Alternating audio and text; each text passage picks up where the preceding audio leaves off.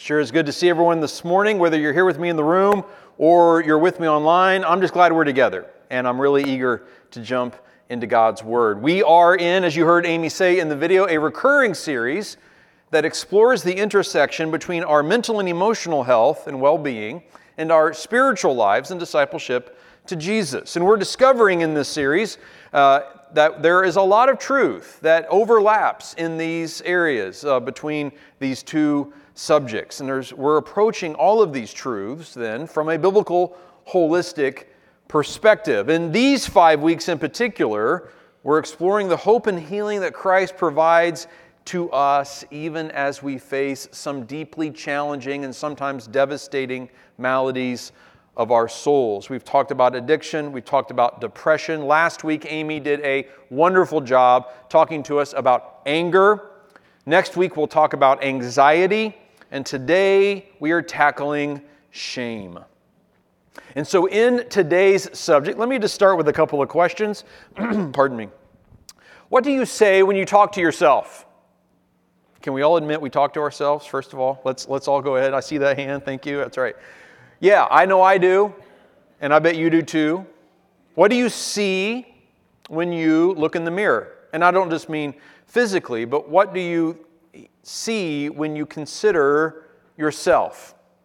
What do you say and what do you see? These are some of the most private and personal aspects of ourselves. In fact, sometimes we don't even know or notice these realities. They're just kind of there, running in the background. And often, what we say and what we see are affected by something called shame. And shame lies at the root of many of our mental health challenges as well as our spiritual hurts and hang ups. Now, to learn more about shame, I sat down with some of our outlookers who are also practicing mental health professionals. And so let's learn a little bit more on this subject from them before we go any farther. Take a look.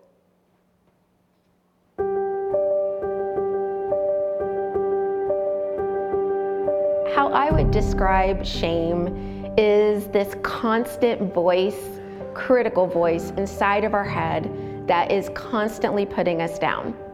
It makes us feel as though we need to hide who we really are, be defensive in conversations, and it also compares us to other people. We never measure up, and shame is constantly pointing out our mistakes and the things that we've done in the past. So, thinking about shame, we really have to compare and contrast to guilt. Shame is that I am wrong, and guilt is I've done something wrong. I think shame can look a lot like depression in the if I'm not lovable, then why am I here? Big picture questioning. What's the point of me? What's the meaning of my life? What good am I? Who am I impacting? Some of those thoughts that are heavy, heavy thoughts. The origins of shame are often very broad in where they came from um, and what caused them. And oftentimes it'll manifest in different feelings you have about yourself and others, um, then it it may manifest in different actions and you know choices that you feel like you're limited to in life, different labels that you put upon yourself, and and feelings that you carry throughout the day. Someone who's struggling with shame is going to experience a few things. First, maybe some perfectionism the idea that I have to do it perfectly or I don't do it at all. And if I don't do it perfectly, maybe I won't be accepted or loved or get the sense of belonging. There's just this numbness to their life. We're not able to kind of like open up and love our partner or our children or our neighbor kind of like wholeheartedly in that vulnerable sense that we really are looking for. It may change how we allow people to treat us. It may change some boundaries that we have for our life. Um, and it may put a throttle on how much you view God actually loves you. So much of what we're talking about can stem from childhood trauma. Not feeling like you were worthy as a child. What do you do with that as you grow up? When that's your core belief that you don't matter and nobody's gonna look out for you, then it's all about me and you become more focused on how am I going to protect myself. Shame can really be embedded in us at a very early age, and it really set us on a path of where we're just constantly looking for this admiration and affirmation. Also, someone is going to struggle with all or nothing thinking. Living in those extremes can feel safe, but shame convinces us that living in the middle and living in the in between, that's too much, and there is a lot of tension there, but we can become comfortable with it. Many thanks to Deanna and Jonathan and Michael and Tamara for sharing their wisdom with us. We'll hear more from them in just a few minutes. So, as we jump into this subject, let's figure out again what shame is and what shame is not. One of the things that we see when we look at shame is kind of like what Amy taught us last week about anger, but on the flip side, anger is very much a covering response. We get angry chances are really good there's something going on underneath, and anger is a way to either deflect or, or deflect attention from what's going on underneath, or it's coming from somewhere down there, and then the anger is just what presents itself. Shame is the opposite. Shame is often the thing that is going on underneath. It can be a little harder to detect, and it drives a lot of our behaviors, actions, reactions to things. And also, like so much of what we've covered, there is what you might call a normal level or version of what we're talking about, and then there's this very real and sometimes sneaky iteration of it. For instance, sadness, something we all feel, can become depression. Anger, which uh, we all will feel, can turn to controlling rage. And shame has some of that same thing as well, because there's a word, ashamed, that sounds a lot like shame, right? We might kind of think, well, is it wrong to feel ashamed about something. And yet, scripturally speaking, we see throughout um, God's word that there are definitely things in our lives that should generate in us, in a healthy way, a level of being ashamed. We are ashamed of our wrongdoing, but we're not to be ashamed, for instance, of the gospel. And so there's a differentiation here that's important. It's vital that we know the difference between what could be called convicting guilt and condemning shame. They're not the same. Conviction and condemnation, guilt and shame are not to be confused. And so, as you heard Jonathan say, guilt is about something I've done, something I know is hurtful or wrong in some way. It is absolutely normal for me to feel ashamed for hurting you or for doing something that I know before God is wrong. That is, in fact, a healthy thing to feel. Uh, and we're concerned when someone doesn't feel right, some level of guilt for doing something wrong or hurtful to someone else. Shame, however, is something different. Shame is about who I am as a person, something about my character and my worth that is somehow wrong, unacceptable, and cannot be made right. I am now categorically unlovable and deeply flawed in a way that no one can fix. That's where shame begins to shove us. Now, I found this, uh, I, I saw this meme, you may have seen it too, but it's something that I could really relate to, and it absolutely describes an aspect of the shame brain. This is my brain recording my good memories. Finger in the sand as the surf will quickly then erase whatever I have written. But this is my brain recording all my cringe memories. Someone carving into stone carefully, never to be erased, right? And anyone relate to that, or is it just me?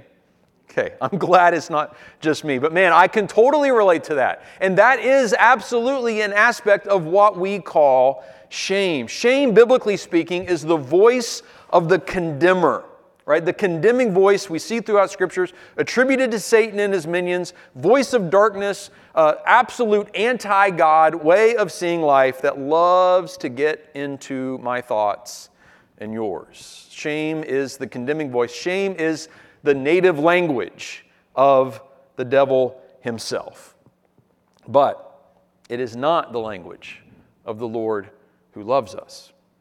In John chapter 3, Jesus himself says, describing himself, For God did not send his Son into the world to condemn the world. Now, wait a second. I thought that's what religion was all about, right? Isn't religion all about condemning me, reminding me of how far away I am from God?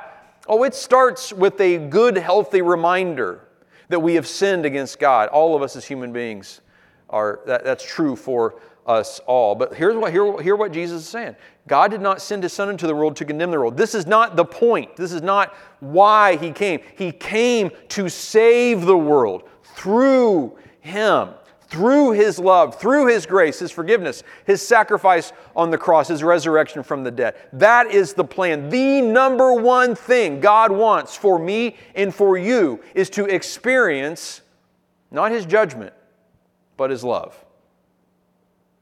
We need to hear that down deep in our souls. Now, when we see this, it, doesn't mean, as our world is so oft uh, ready to say, it doesn't mean I'm okay, you're okay, we're all okay. It means I'm loved despite being far from okay.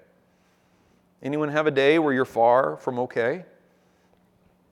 What this tells us is I'm worthy in that I've been deemed worth it. Worth it by God, worth it by Jesus Christ. That's an amazing truth to consider. Christianity, like no other attempt at faith, makes this clear and silences the condemning voice that says we're not worth it. There is no place within Christianity for us to, in, in truth, keep carrying the idea that we're not worth being loved. Because it is the core truth that we were found worth, we were found worthy of being loved. Perhaps no single sentence in Scripture speaks to this more squarely and succinctly than Paul's declaration in Romans 8 1. There is now no condemnation for those who are in Christ Jesus. Shame, perhaps more than anything else we're covering this month, is something we are absolutely meant to be freed from as we walk with Jesus and accept his gift of grace and salvation and love. That it is absolutely something that we are meant to be expunged it's meant to be expunged from us, this sense of shame. Now, there's lots to say on this, but before we go any further, let's go ahead and learn some more from our Outlook mental health professionals, uh, and then we'll jump into some more scripture. Take a look.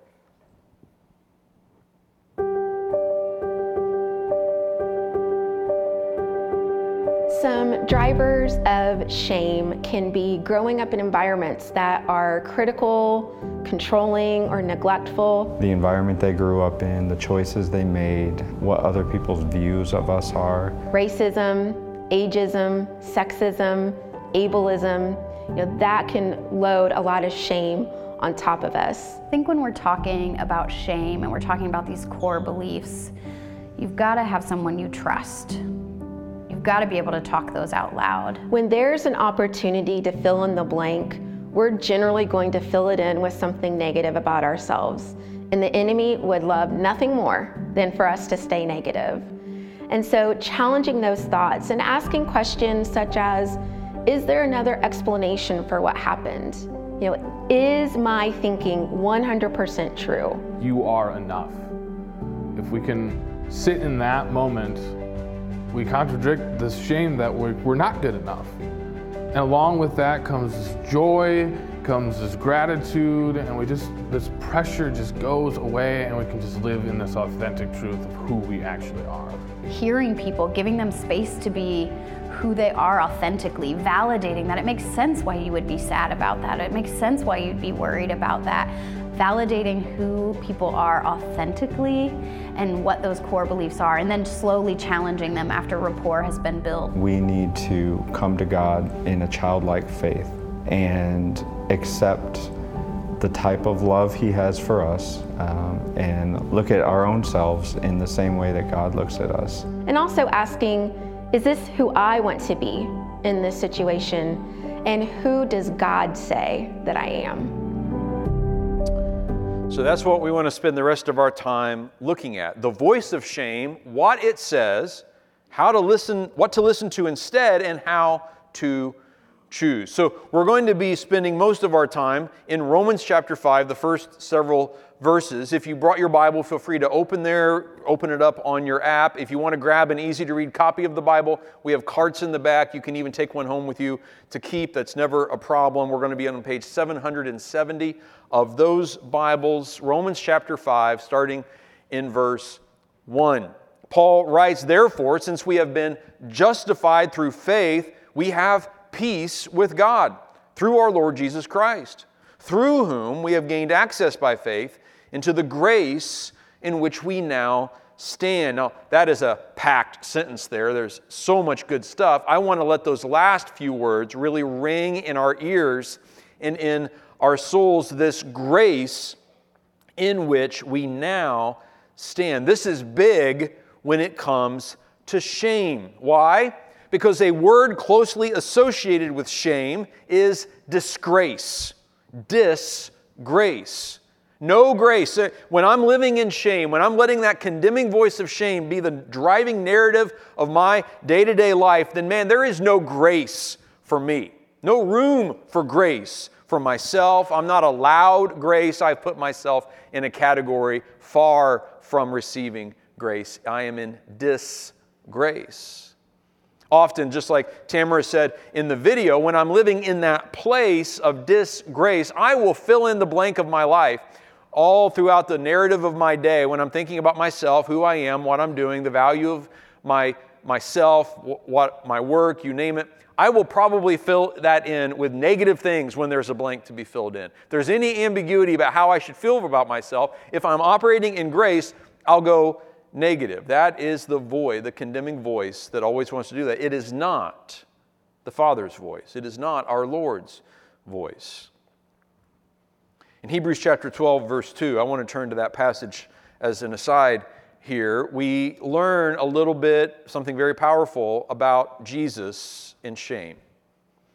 This chapter begins by reminding us uh, of who Jesus is and that we should uh, that we can run our race with endurance because we keep our focus on him and it wraps up that first sentence fixing our eyes on Jesus verse 2 the pioneer and perfecter of faith. And then it goes on to describe something about Jesus. For the joy set before him, he endured the cross, scorning its shame, and sat down at the right hand of the throne of God. This is our Jesus, scorning the shame of the cross. The cross, something there to, to uh, condemn him, executed by the powers that be as a criminal, naked and beaten and displayed for all to see. There was not a more shameful invention by humans than the cross.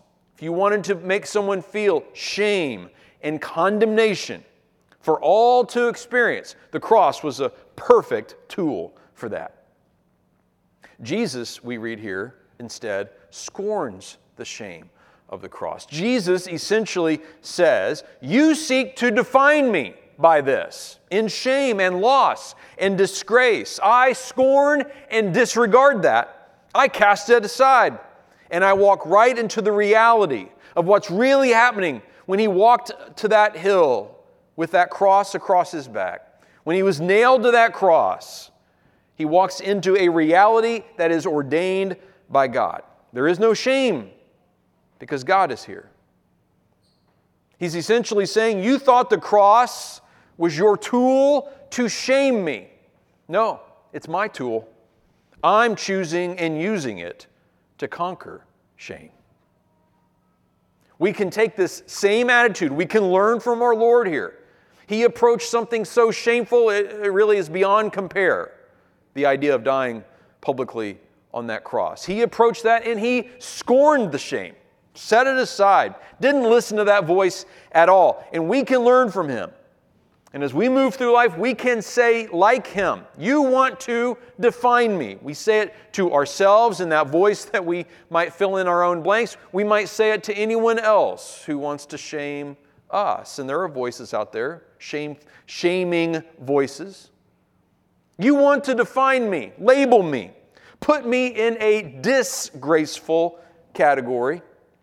But God has something to say on this subject, and what He says matters most. I turn to it first, I cling to it most tightly. Shame tells us we're categorically unlovable, worthless, hopeless, beyond repair, beyond trying, beyond grace. But listen, Jesus scorns and disregards that lie and proves proves the truth of our value and the truth of his love by going to the cross. totally destroying any lying argument that wants to tell us we're unlovable or sh- unlovable. Show me unlovable, Jesus says, and I'll show you the cross. I'll show you how lovable you really are. I'll show you how worth being loved you really are in a way that can just silence any other competing voices. As I was thinking about this subject and kind of preparing for this morning, I, I was reminded uh, a few years ago the voice of shame that I heard when I, uh, in my own head, as I went through a season as a divorced person. That was something I never thought I'd be, but something I eventually chose. Eight years ago, so many of you walked with me and the kids through that time.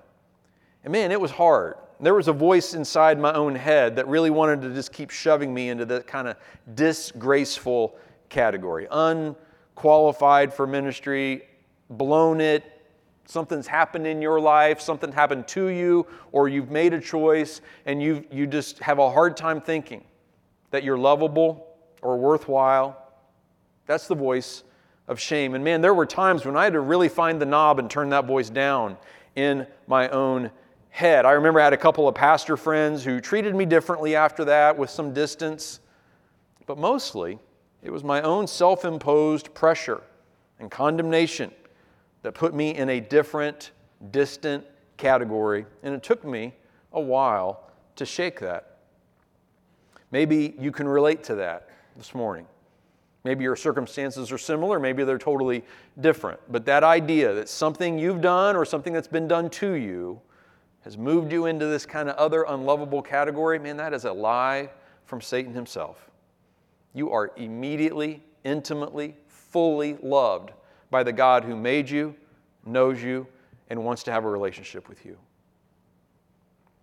I love this from pastor and author Rich Villodas when he writes uh, Adam and Eve hide behind a tree, naked and covered in shame.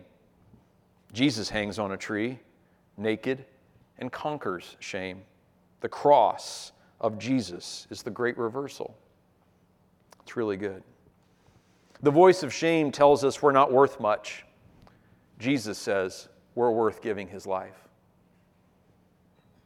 Back to our passage in Romans. And we boast in the hope of the glory of God. Not only so, but we also glory in our sufferings because we know that suffering produces perseverance, perseverance, character, and character, hope. Now, shame certainly wants to erode all of those things. Definitely hope, for sure, character and perseverance too. But what is Paul saying? No, no, no. We boast in the hope of the glory of God. Hope is the opposite of what we're talking about here in the voice of shame. We look above and beyond the limiting messages of shame that try to keep our heads down and our eyes low. Instead, no, we boast, as he puts it. We focus. We proclaim the hope that comes from God. Shame doesn't want us listening to any of that, let alone boasting in it or proclaiming it. But man, we got to tell ourselves a different story. What do we say when we talk to ourselves? We can boast in the hope of the glory of God. Instead of being kind of hangdog about ourselves and filling in all those blanks with the most negative things that we can come up with, we can glory in the truth. We can glory in reality as God defines it. Our staff and elders just recently finished a great book called Emotionally Healthy Discipleship. And in it, we learned about our false self as opposed to our true self in Christ. Now, when we talk about the false self, shame, man, shame is the favorite outfit of the false self. Shame is like a heavy cloak that hides and hinders our true new selves in Christ.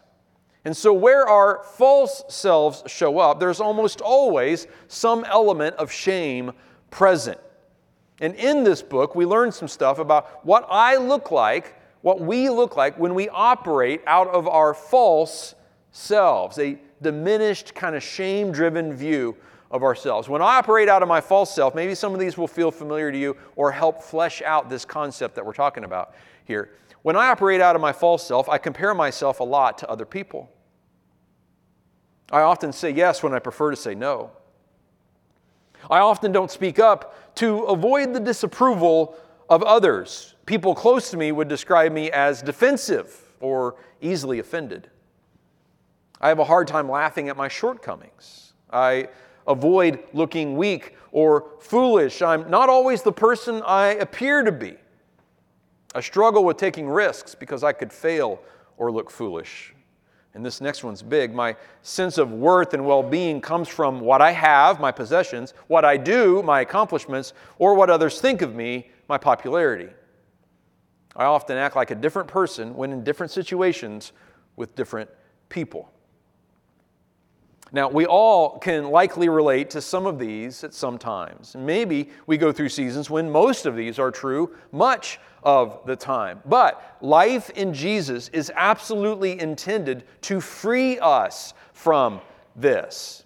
That we understand we don't need the approval of others, that we're already approved by Jesus, that He loves us. We don't build our identity on those things we mentioned, what we have, what we do, or what other people think. We don't tie our self worth to those things. And we certainly become less and less the kind of person who's different here than we are here or with them over there. We become integrated. We have integrity, literally, in every sense of the word. And who I am, wherever I am, remains the same. That's a great place to be and a great way to live. And Jesus absolutely wants that for us. Shame absolutely wants the opposite. Shame operates the way Satan does, as we mentioned. Satan's a liar. Shame is full of lies, lies, and, and really the best lies are half truths. And so the half truths that shame operates in go something like this I'm a sinner. Well, that's half true in Christ. But I'm saved by grace, right? Shame just wants to keep me in the first half of that truth. And a half truth, friends, is a whole lie. Shame wants to remind me that I make mistakes.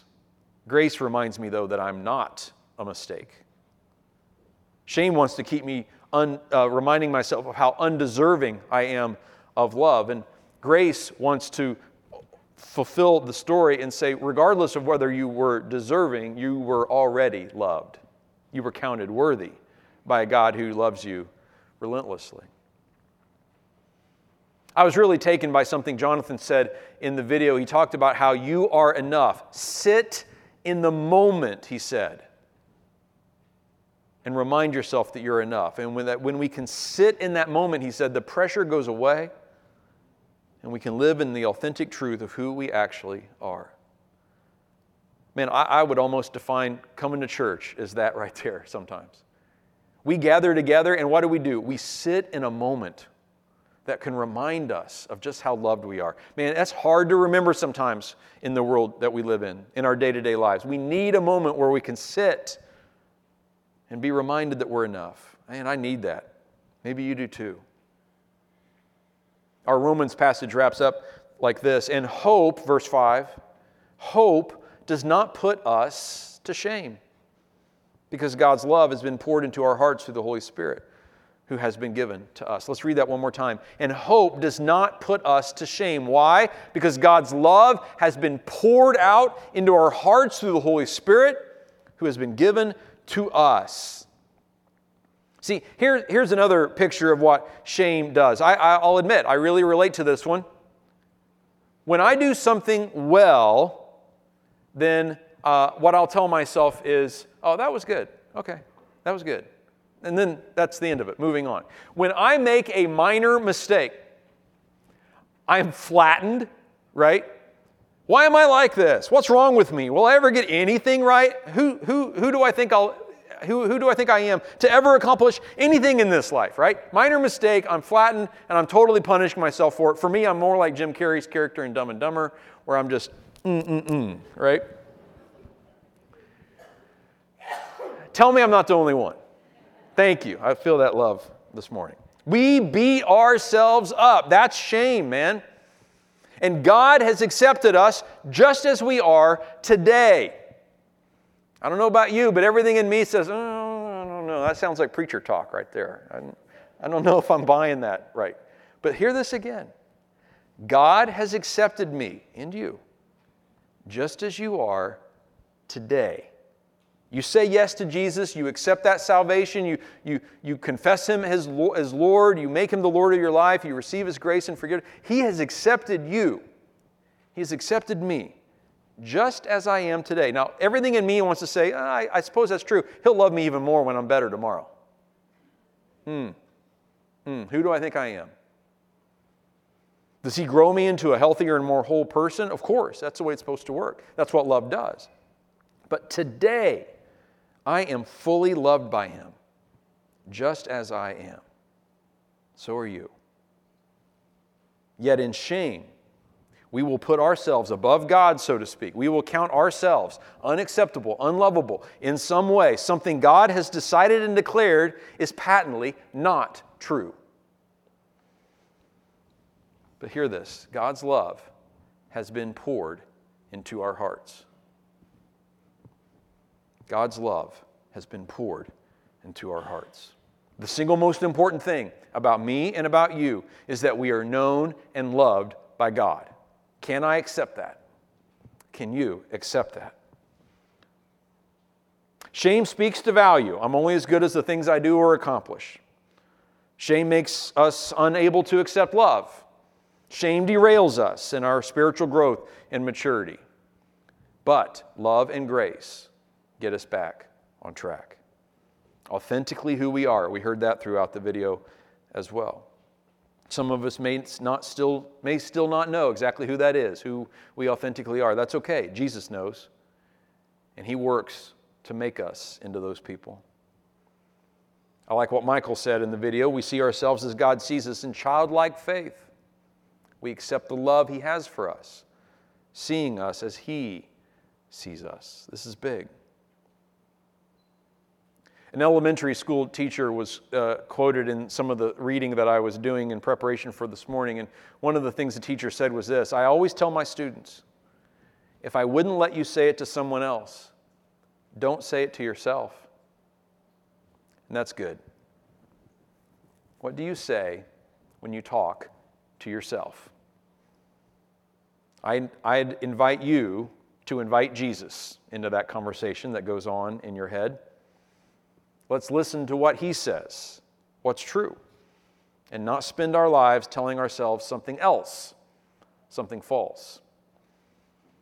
Every week, we remind ourselves of what's true when we receive communion. If you grabbed a bread and cup on the way in, I'd invite you to take that in your hands now as we wrap up our time together by thinking about what this represents. Every week, we don't want to go any more than seven days, man, without coming together and reminding ourselves of what is true, who we really are. We're sitting in the moment and reminding ourselves that we were found worthy of love, sacrificial love, beyond anything this world has ever seen. Jesus died for all of us. Jesus died for each of us. Jesus died, would have died for only you. That's how much he loves you. Romans chapter 10 says, Anyone who believes in him will never be put to shame. That's Paul in Romans quoting Isaiah from back in the Old Testament. And we're talking about something that's just always true. And so every week we come together to say, I believe in him. I don't just believe he exists, I believe him. That what he says is true. And friend, what he says is true is that he loves you. Let's take and eat the bread together.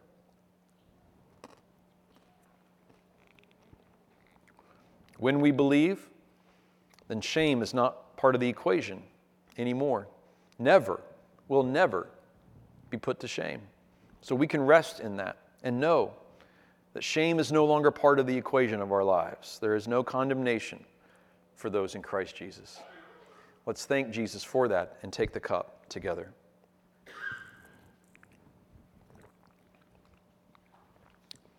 Let's pray. Lord, we thank you for the truth of your scripture. I ask God that you would let it grow in our hearts, that any seed planted today would just flourish as we remind ourselves, and Jesus, your Holy Spirit, reminds us throughout the week and weeks ahead that we're loved. We're loved by you, we're accepted by you, that nothing we can do is going to make you love us more or less, but you love us completely. And in that love, you grow us into more healthy, integrated people who are kinder and gentler and wiser and, and uh, more loving to others. That all of that is just part of the part of the package of saying yes to you. And we're so thankful. Jesus, we can't do any of what we've talked about today on our own, but we're not on our own. And we thank you for that. In Jesus' name, amen.